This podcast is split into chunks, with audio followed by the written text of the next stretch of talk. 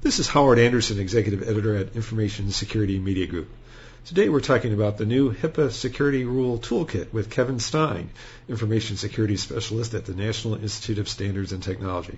Thanks so much for joining us today, Kevin. Hey, thanks, Howard. I appreciate the opportunity. For starters, why don't you describe NIST briefly for those who may not be really familiar with it and explain why NIST launched this particular project?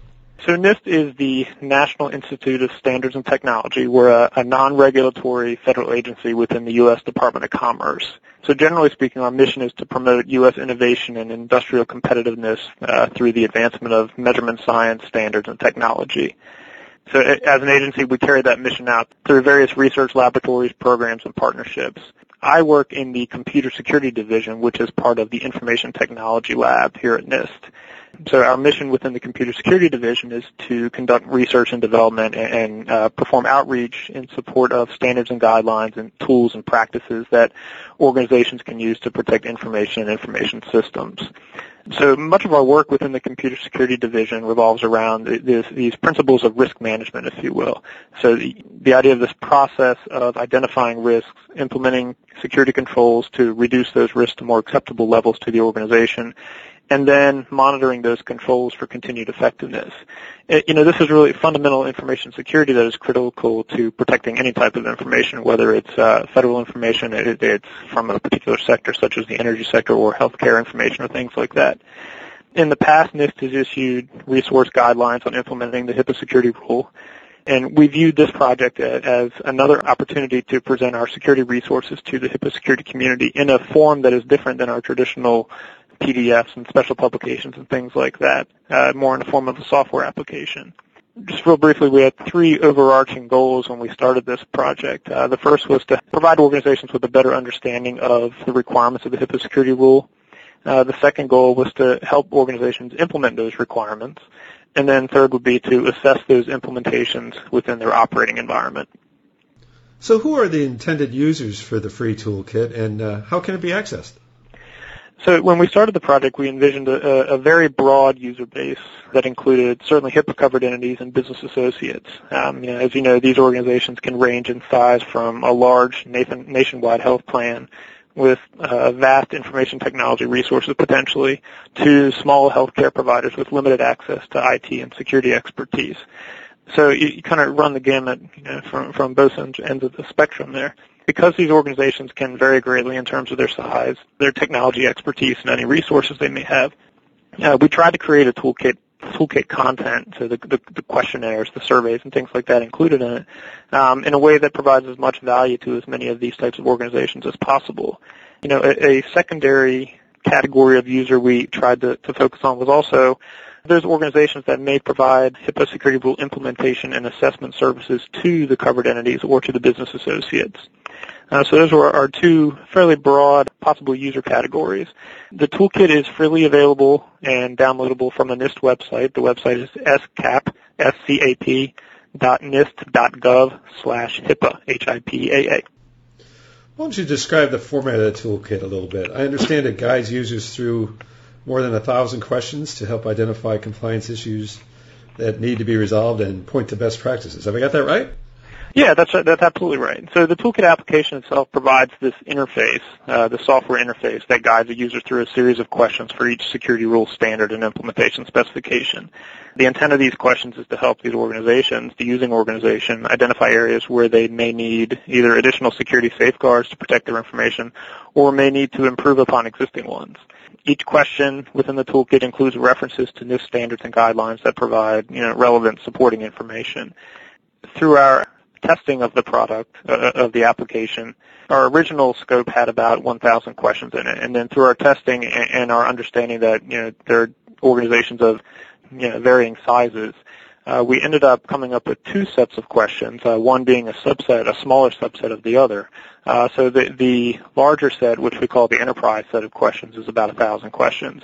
And the smaller subset, which we're referring to as the standard set of questions, runs in, in, in the five to six hundred range. Uh, and we think that's probably a good subset for a smaller organization to start with. So tell us briefly uh, how the content was developed and then how you validated it. So the, the toolkit content was derived from a variety of resources, including uh, certainly the HIPAA security rule, uh, existing NIST information security, and, and NIST HIPAA security specific publications, uh, and then other publicly available resources from HHS. So a, a, key part of the process was once we developed this content, this first round of the content, and then an early functional version of the application, we shared that with several organizations to, to get their feedback. You know, we reached out to a, a very diverse set of potential users for this feedback on the application and the content as well. As an example, you know, we reached out to a, a state Medicaid office, a, a specialty clearinghouse, a community hospital, a nonprofit regional hospital, as well as some industry and nonprofit associations as well, just to get a, a, a real diverse set of organizations that can provide feedback from a variety of different perspectives. And, and the feedback was exceptional. We received a lot of great feedback on the functionality and the questions. Uh, we received a lot of constructive feedback on how to phrase the questions differently, how to maybe add some questions or remove some questions that may not be as pertinent to different types of organizations. So it was very a very worthwhile part of the project. Now you worked on this project with a with a partner that helped develop it, right? We did. We uh, NIST contracted with uh, a company called Exeter Government Services, and, and they put together a team of not only HIPAA subject matter experts, but also information security experts and software development folks as well and through this team, working very closely with uh, our NIST team here, uh, I think we came up with a, a, a great solution. Okay, so what do you hope organizations will achieve by using the kit? I know it's not designed to ensure compliance because nothing can do that, but rather it's designed to help with self-assessments, right? Absolutely. So you're absolutely correct. So NIST is not a regulatory or an enforcement authority over the HIPAA security rules. So the toolkit doesn't provide any statement of compliance. You know, any statements of compliance are the responsibility of the, the using organization as well as uh, the regulator uh, in this case OCR, uh, Office for Civil Rights out of HHS. Uh, so my hope is that organizations will use this tool to, to, gain a better understanding of the security controls that they've put in place to protect their health information uh, and to support a more comprehensive risk assessment process of their environment as well. Um, you know, having this improved understanding of, of their security posture is very powerful and, and certainly could, as a byproduct, be supportive of their organization's compliance efforts as well. Uh, Kevin, will the toolkit be uh, substantially updated once federal authorities issue the final long overdue rule outlining all the HIPAA modifications that were required under the HITECH Act? And uh, given that changes are pending, how should the kit be used in the meantime? So that's a great question. So I think uh, future updates to the toolkit content are really going to be dependent upon what types of modifications are made to the to the rule itself. Uh, you know, I, I, I certainly don't have any insider information on what that's going to look like. So uh, that's kind of a we'll wait and see. I think in the meantime, you know, organizations should consider using this toolkit, you know, as we intended to gain a better understanding of their security posture with respect to EPHI. All right. Any final thoughts regarding how organizations can make the most of the kit once they access it?